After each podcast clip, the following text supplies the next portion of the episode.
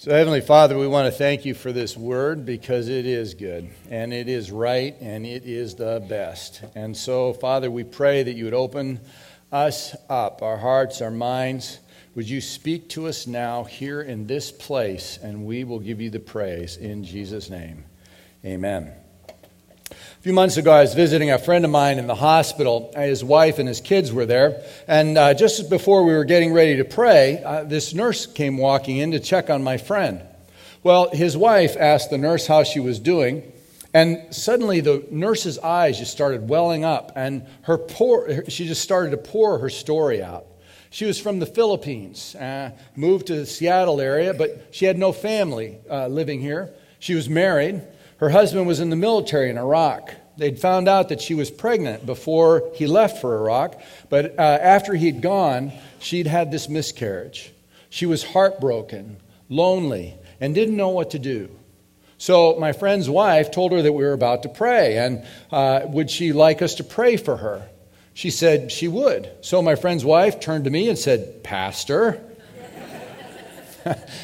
could you pray for us?" I can do that. I prayed a few times. So I did. I prayed. I prayed for her husband. I prayed for healing for her. I prayed protection over her husband. I prayed that God would show up in her life like he hadn't before and she'd experience his presence. I prayed for my friend and his family as well. Well, when we were done, this nurse, this Filipino wife of an American soldier who was serving in Iraq, this grieving mother was different.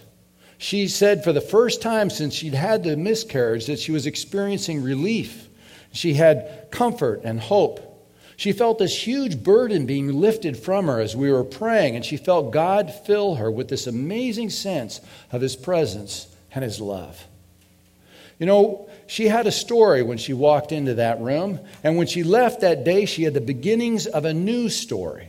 She had hope, she had faith, and she knew God had more for her than what she was living with. The truth is that we all have a story. Every one of us, we have a story. And maybe your story today is that you love your kids, but the constant day-to-day routine of it is just making you numb. Cooking and cleaning and homework and shuttling them around. Your kids are your schedule, and there's just no time left for you or for your marriage. Or maybe it's your job that is driving you nuts. You're bored, or maybe you're totally overworked and you just feel like you're flying through life at about 30,000 feet and the people that you care the most about are just little specks on the ground down there somewhere. You're just flying over all of it. Or maybe your story is that you're a student and you're pretty stressed out about having to get all these good grades and be in all these clubs and social activities so it can look good on your college apps. Or maybe there's someone in your life that is trying to pressure you to be someone or to do some things that you don't want to be or you don't want to do. Maybe your story this morning is that you're living in the constant shadow of distrust and bitterness because someone in your past has betrayed you. Maybe it's a failure that you're carrying around or a tragic accident or an illness or an addiction which is wounding you and defining you. Or maybe it's your marriage that is unraveling. We all have a story that we're living. The question is this your best one? Now today we're talking about David and this guy named Mephibosheth. When Mephibosheth was 5 years old, his father, I practiced like hours on that one, baby. When Mephibosheth was 5 years old, his father Jonathan and his grandfather Saul were killed in this war.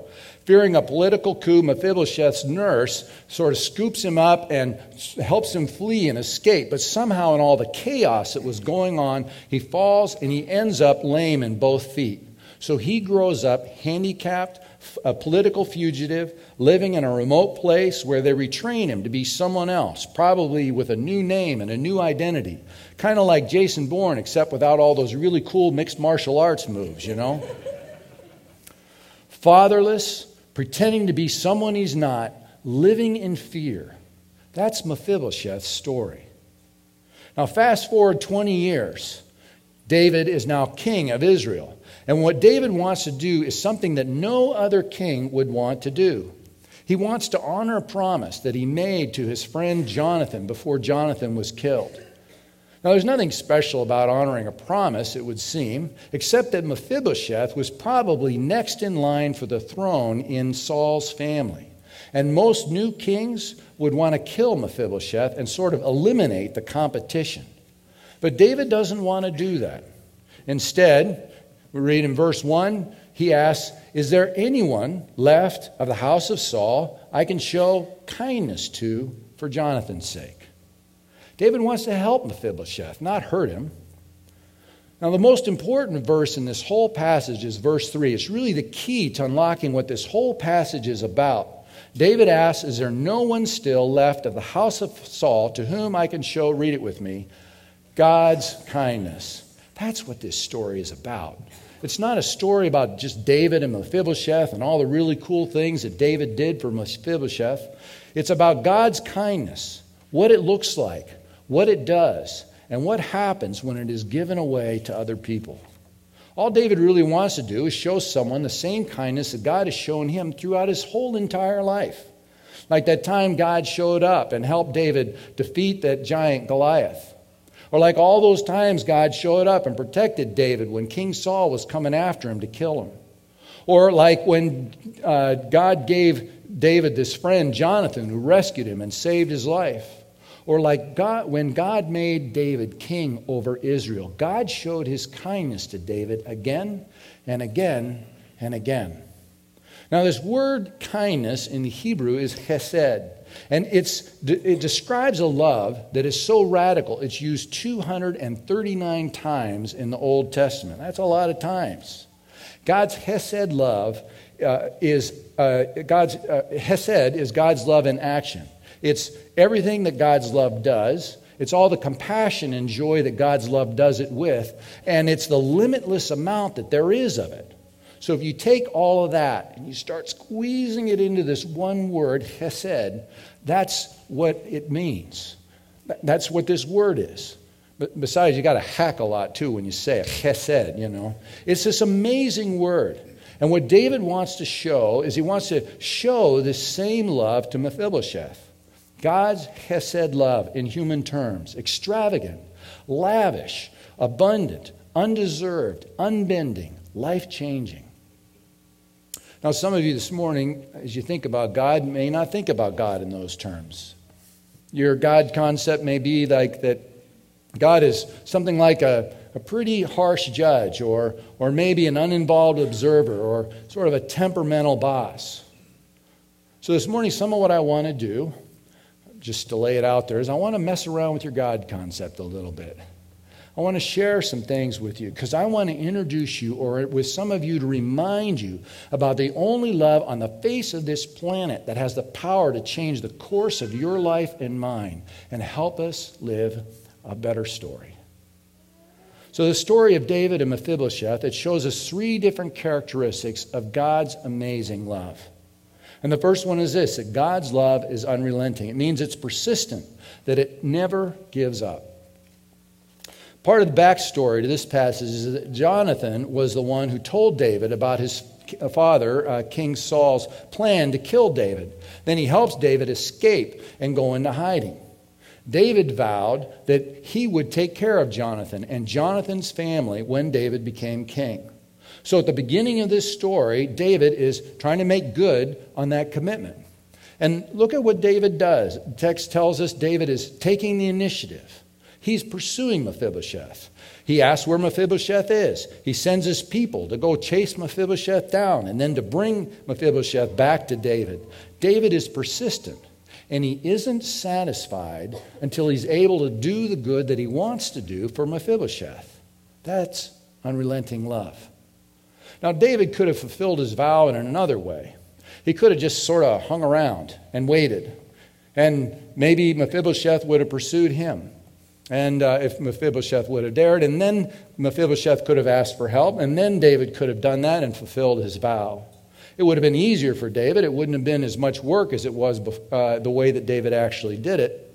But there is this difference between being submissive and being unrelenting, between a love which doesn't do anything until it's asked, and a love which pursues, chases down its lover, and pours itself out for the other person. One love is pretty weak and passive. The other is strong and active. So let me ask you, who wants to be loved passively? Like, any takers in this room? Anybody just sort of want to be loved passively? You know, always texting a reminder to your boyfriend or your girlfriend, hey, buy me something today, it's my birthday. Or like emailing your husband or your wife, remember, been having a bad week, give me a call. Who loves like that? There's only two words for that kind of love. It's over. So why do we think we need to beg and bargain and plead for God to show up and show us his great chesed love?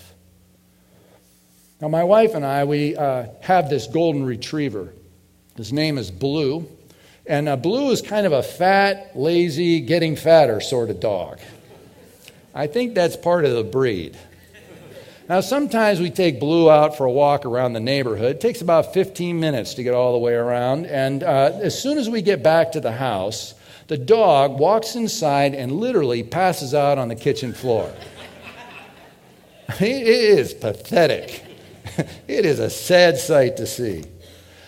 But when we take that dog to the lake and we throw a ball in the water for that dog to fetch, man, it's an entirely different deal.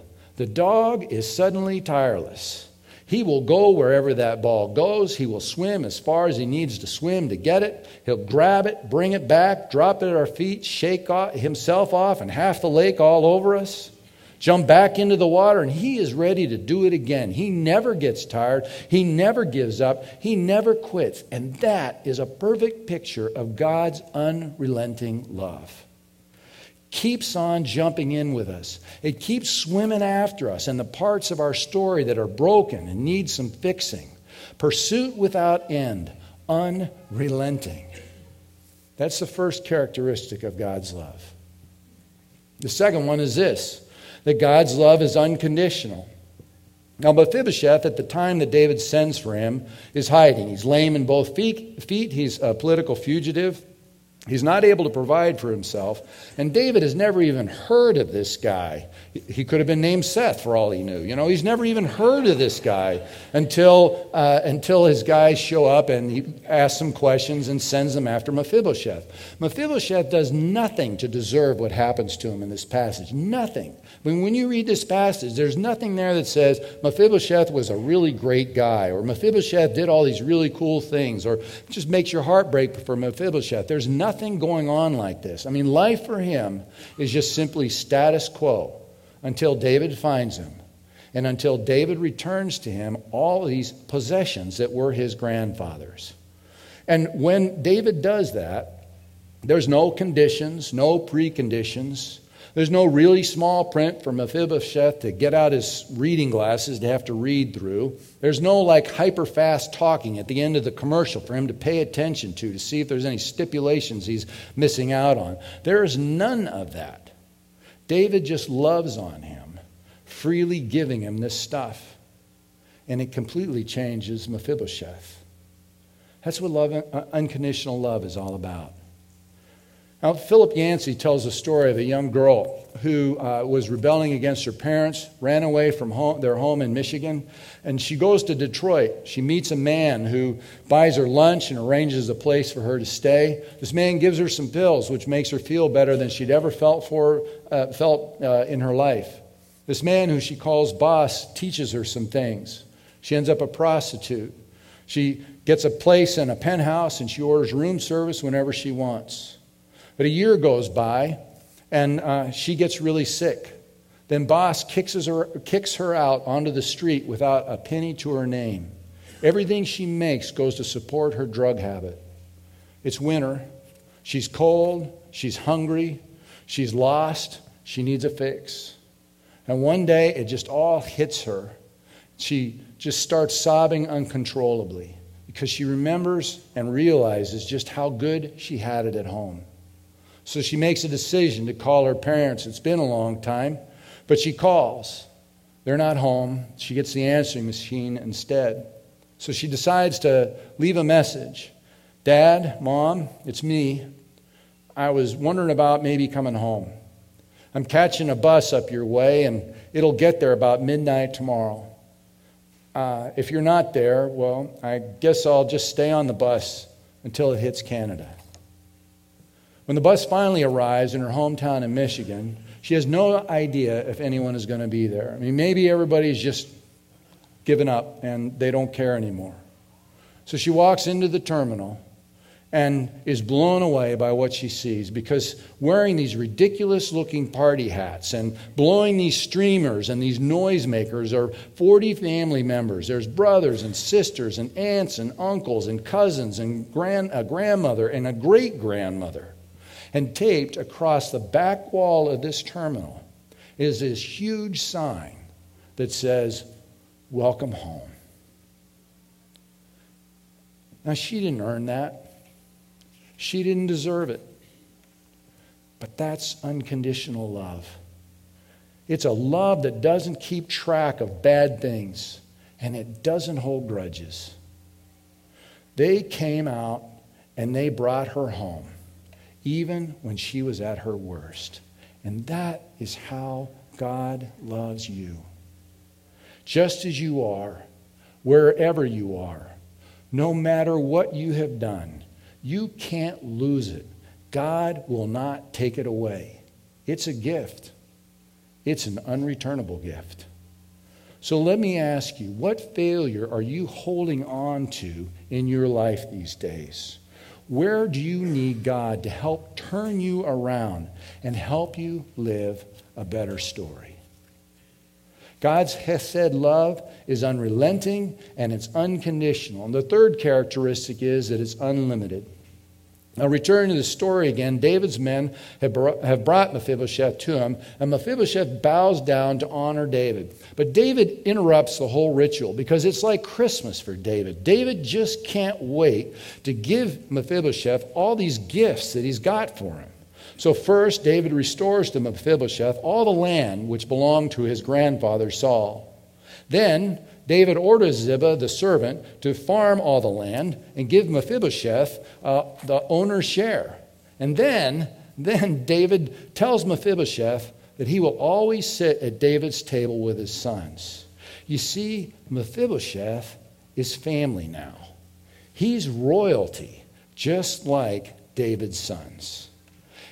It just keeps getting better and better for Mephibosheth in this story, right?